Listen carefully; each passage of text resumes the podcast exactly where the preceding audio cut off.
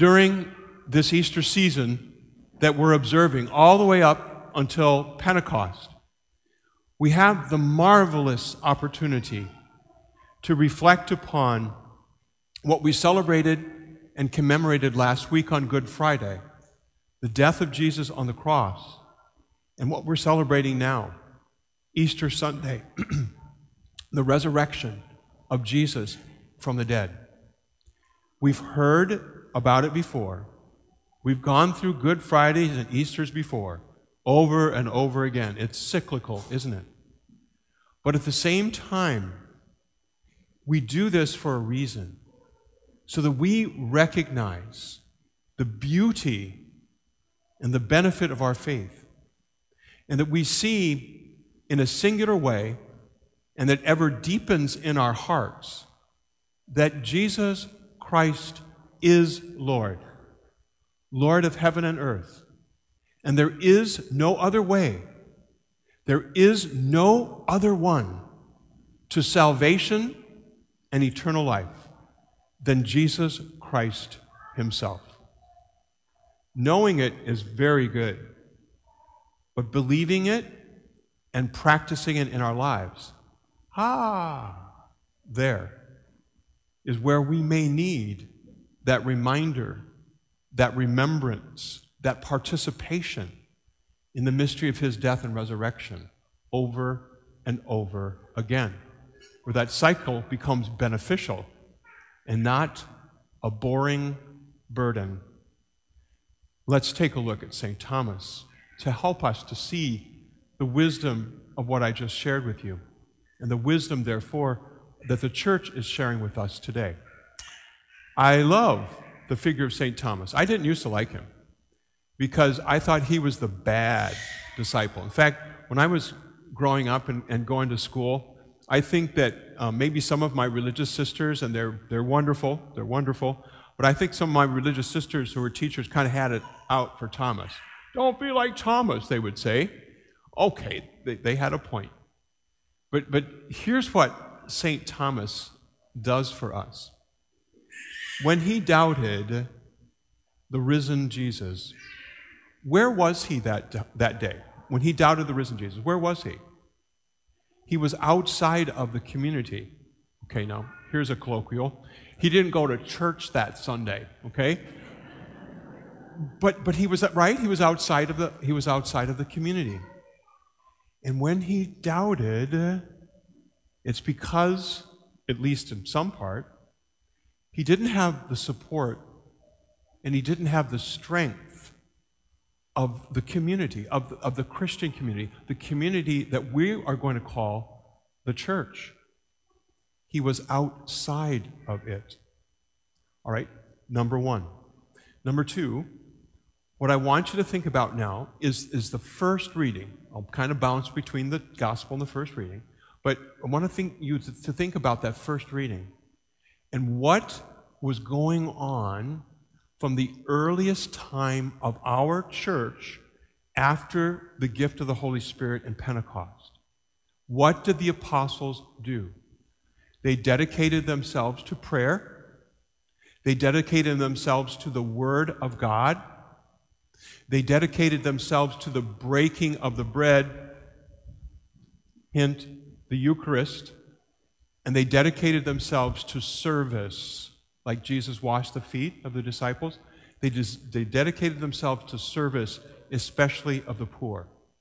From the very beginning, the very start of our church, this was the practice of those who were a part of the church and what the church embraced.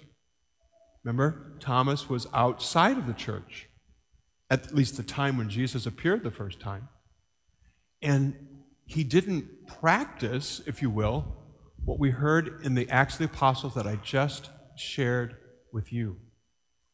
This is how, this is how our faith life is nurtured and supported and how it grows.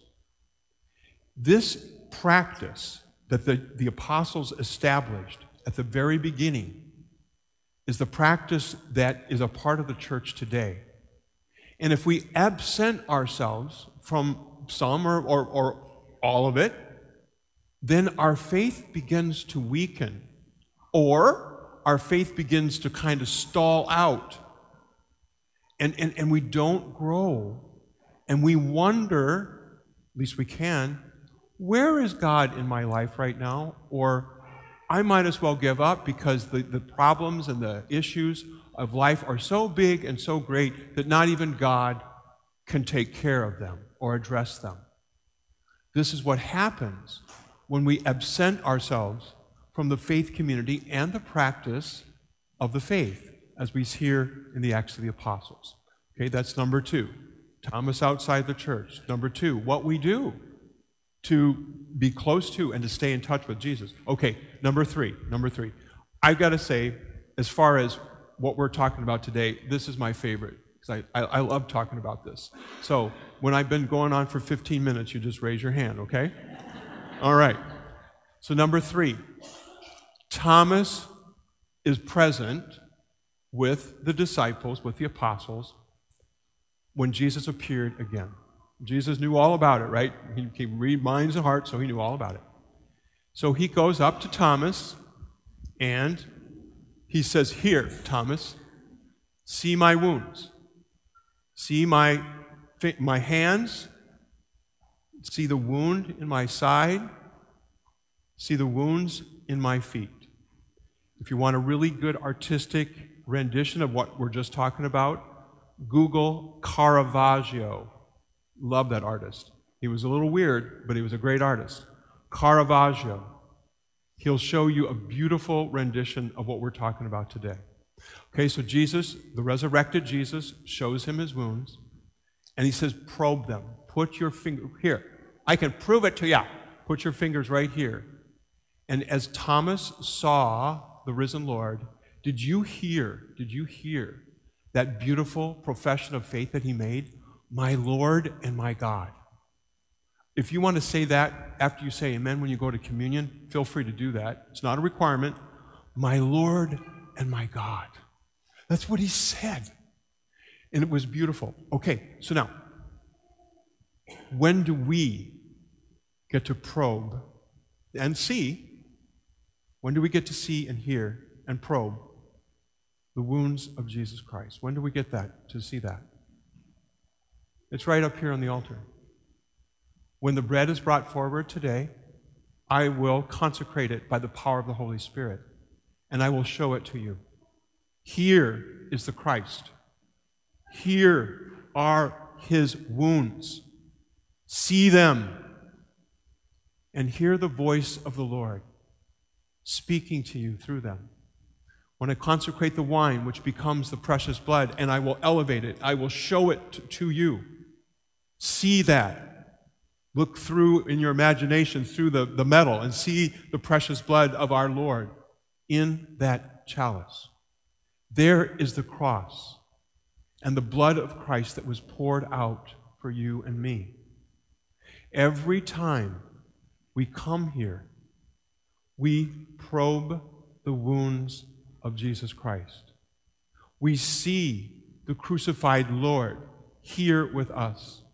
We hear his voice and witness his glory as he is present in his resurrection.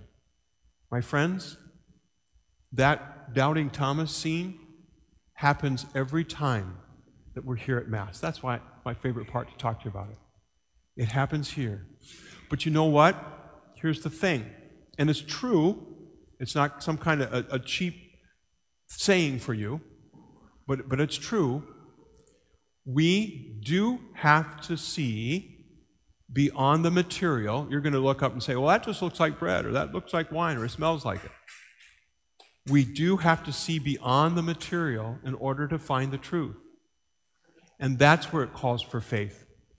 Faith binds us to God, and it takes us beyond the material world that we see. And it takes us to the truth. It's not just some fake thing, but it takes us beyond the material world that we see. Thomas was relating to the material world at first. I don't believe he rose from the dead. But then when Jesus showed himself to Thomas, then he went beyond even what he saw in Christ because he believed in him. That's what this Sunday tells us about the necessity of our community. Don't absent yourself from the community. And number three, we always see the crucified and risen Lord right here. And you touch him. You touch him. You touch his wounds. When you come forward with your hands made like a throne and you bow before your Lord and Savior and you say, Amen, when the minister says, the body of Christ. You receive him, Amen, body and blood, soul and divinity. You touch him with your hands or your tongue when you consume, then, the precious body and blood, soul and divinity of Jesus that has been given to you. It's Easter every Sunday. It's Easter every time we are here. Thank you, thank you, good old doubting St. Thomas, for the lessons that you show us today. As your doubting turn to faith leads us to Christ.